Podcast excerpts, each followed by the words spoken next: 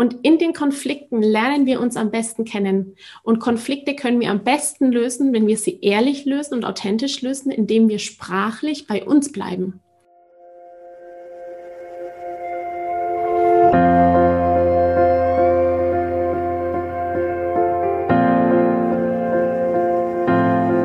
Hallo und herzlich willkommen bei Loslassen und gemeinsam wachsen, deinem Podcast rund um bewusste und bedingungslose Elternschaft. Mein Name ist Manuela Festel, ich bin Mama, Mutmacherin und vor allem Mentorin für achtsame Kommunikation und gewaltfreie Konfliktlösung mit Kindern. Und genau darum geht es auch hier in diesem Podcast. Ich zeige dir, wie du deinen Weg in eine bewusste, authentische und bedingungslose Elternschaft findest und Konflikte schließlich mit deinem Kind achtsam, respektvoll und gewaltfrei lösen kannst. Ganz ohne Schimpfen und Bestrafen. Bist du bereit? Na, dann lass uns loslegen.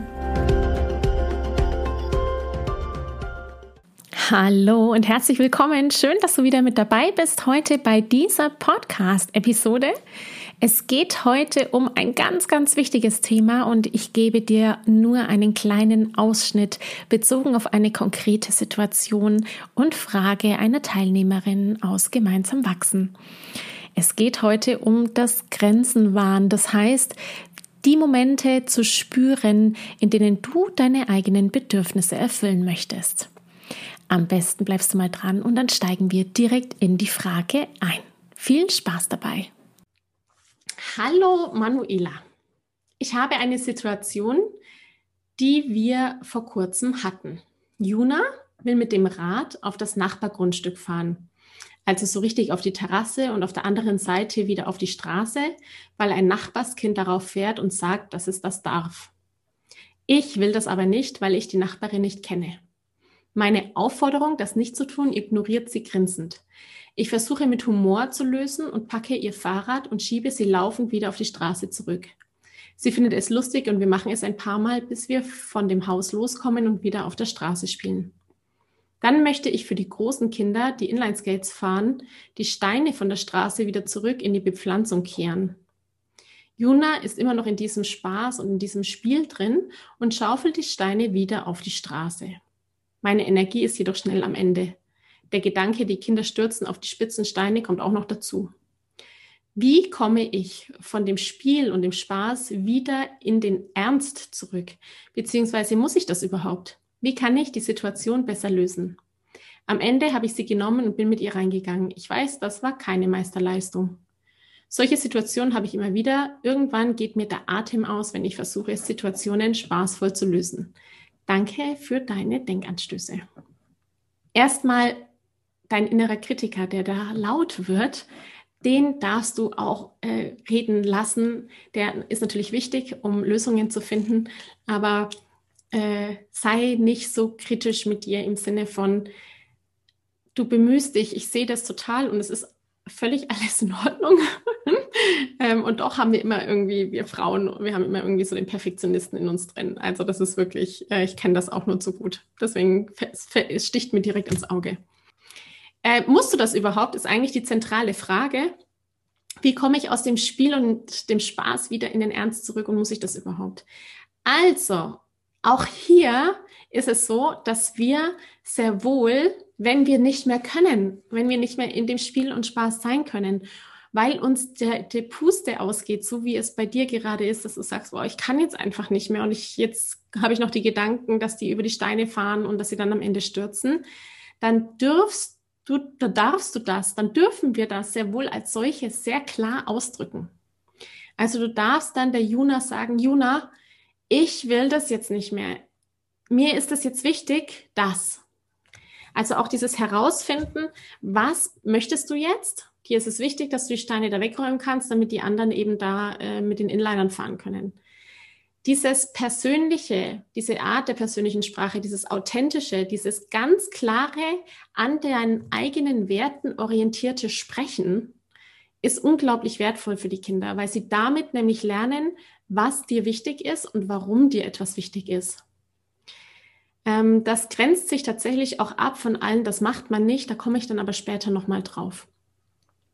Also, wenn du im Spiel bleiben kannst und mit ihr weiterhin im Spiel sein kannst, dann weil du die Energie dafür hast und weil du auch Lust drauf hast und in Gleichgewicht bist und überhaupt das läuft gerade, dann kannst du natürlich schauen, ob du mit ihr mit den Steinen ein Spiel machen kannst. Also dass es die Aufgabe ist, die Steine in ein Haus zu bringen, die da, das da eben da wohnt.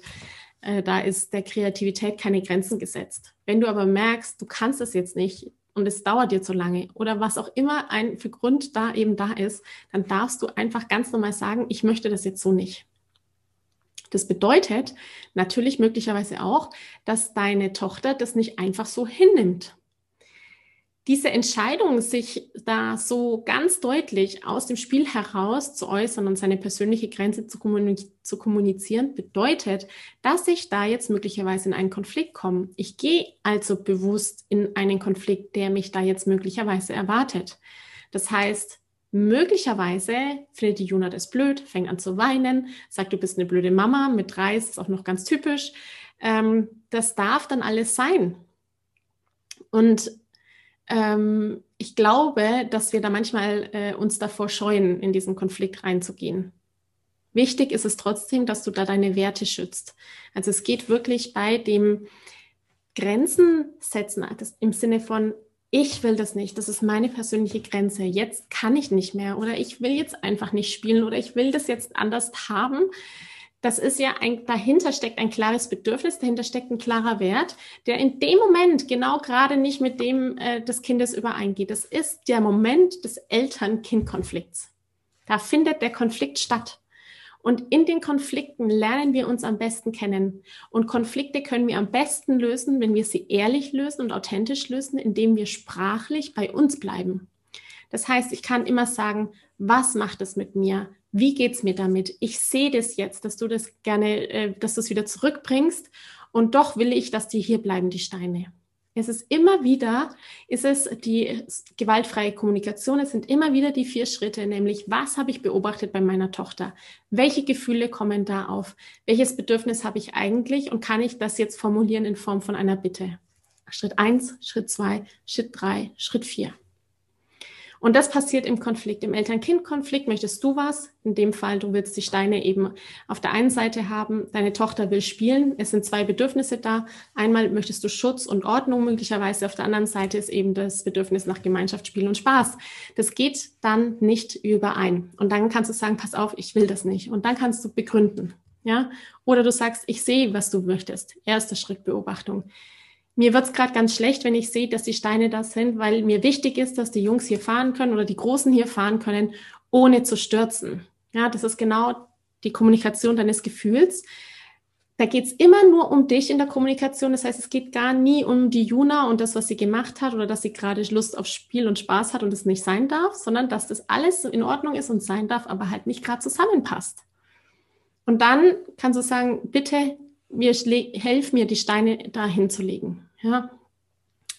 Und äh, kannst es dann eben mit ihr erarbeiten. Und die Kinder, die wollen da kooperieren. Das ist für sie auch viel leichter zu kooperieren, wenn sie da einen Menschen hinter den Worten sehen, als irgendwelche gesetzten Regeln. Ja, das wäre jetzt also mein Ergebnis dazu, da tatsächlich in dich reinzuspüren und zu gucken, äh, kannst du noch im Spiel bleiben und wenn nicht, dann darfst du natürlich jederzeit in den Konflikt gehen und deine Beobachtungen, deine Gefühle, deine Bedürfnisse in diesem Konflikt äußern.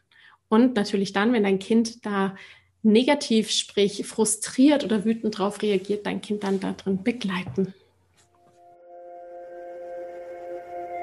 Danke dir von ganzem Herzen, dass du dir heute Zeit genommen hast, diese Podcast-Folge anzuhören.